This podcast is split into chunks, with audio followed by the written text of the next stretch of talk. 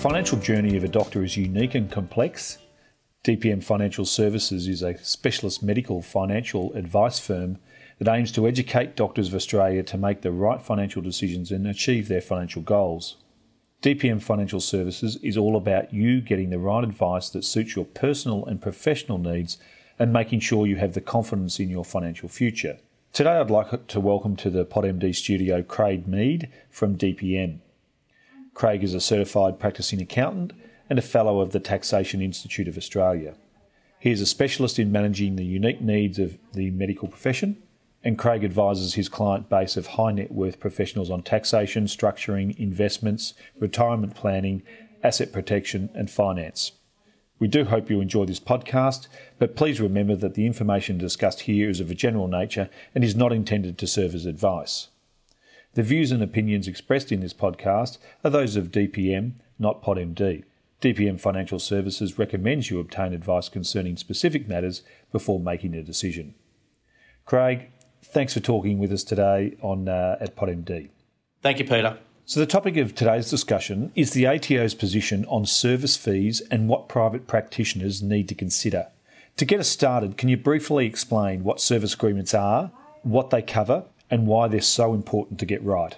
Yeah, thanks, Peter. I think what uh, I'll do to start with is might give you a little bit of a history about service trusts and service fees, and they were really governed from 1978. There was a case called Phillips case, and from 1978 to 2006, Phillips case basically laid down the rules as to what you could charge, but then the ATO fundamentally tipped it all on its head, and they released uh, tax ruling 2006-2, which came out and governed what could be paid in terms of service fees for uh, medical practitioners. Now, the guidelines uh, is the important document here because it specified that GPs could have 40% and rural GPs were 45%. However, it was silent when it came to specialists and also especially anaesthetists. Now, the specialists from our research having thousands of doctors is that we knew that the specialists could charge between 25 and 35% roughly, and that information has allowed us to advise um, proactively our clients in regard to this space. However, anaesthetists, Peter, they operate very differently. They don't have large amounts of equipment, uh, basically a booking service, and they are very, very different. So what applied to anaesthetists was always going to be very difficult to ascertain until recent times, and, I, will talk a little bit that um, later on. However, the most crucial thing you need is to establish the structure correctly in accordance with guidelines. And the most vital document that you can have is the actual service agreement between the practitioner and the service trust. That is vital to actually have that in a format that is in line with what the ATO commercially want to see. What is a service trust and who can benefit from one?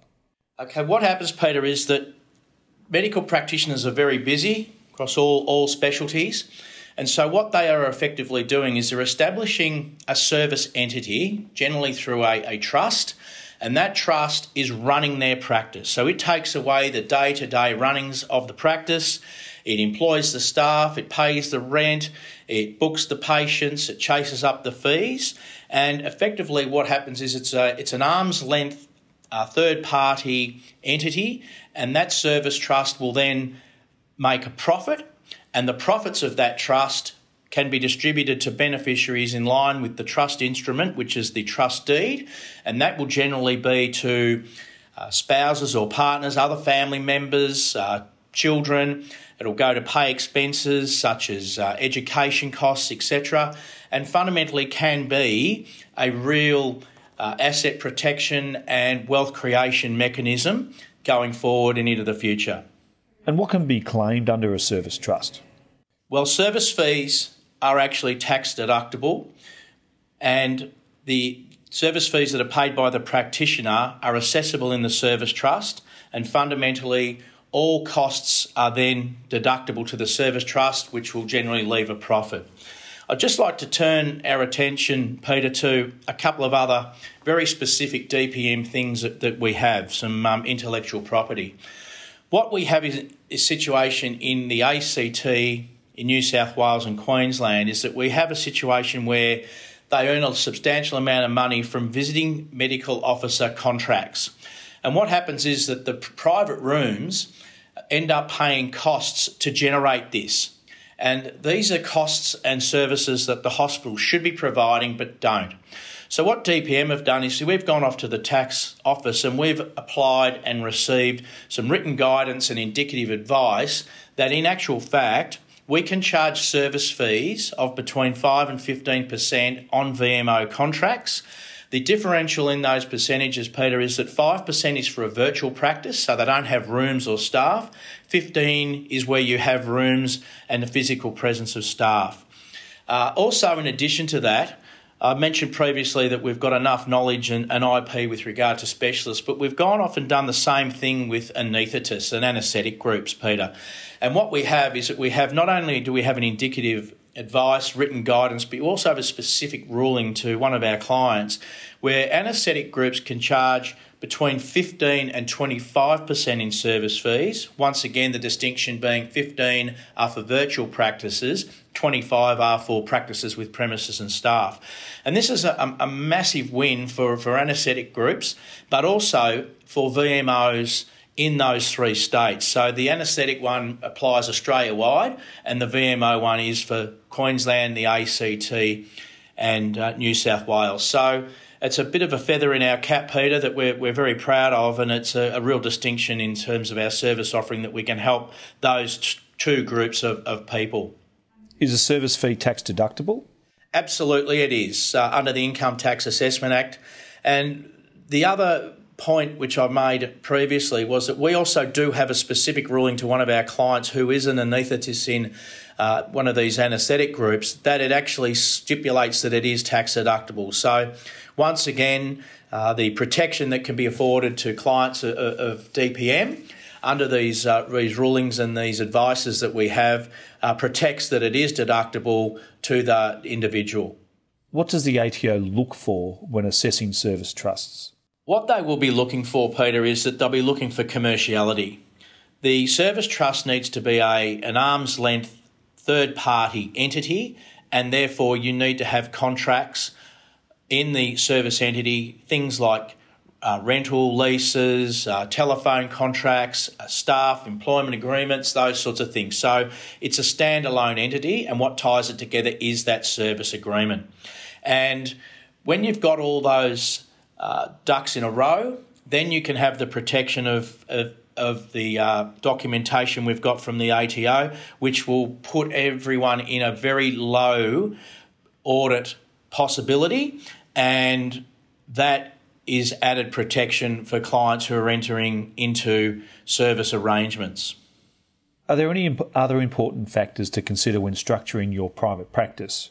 Yeah, Peter, there's many, many factors, and you know, asset protection and, and wealth creation are, are a couple, but service trusts aren't for everyone. You actually have to analyse the figures, and you have to make sure that the service entity is going to stand on its own two feet and it's going to be profitable.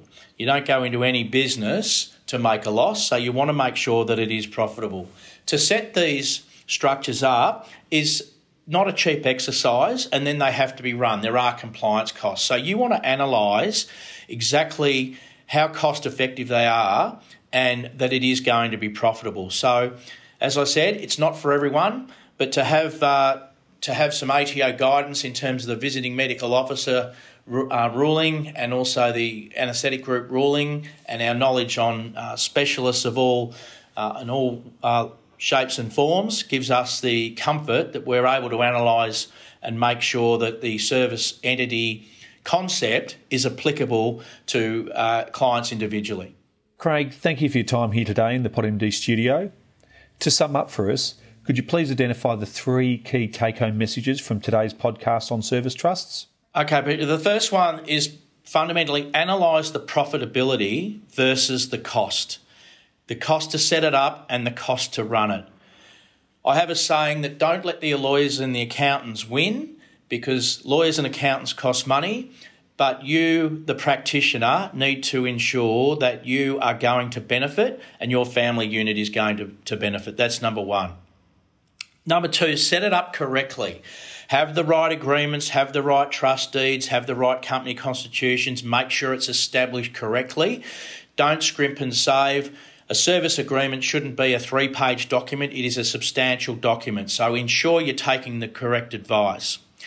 Number three is I'd look at the ATO protection with what, uh, what we've got in terms of VMO and service, uh, service fee rates that we've been provided by the ATO.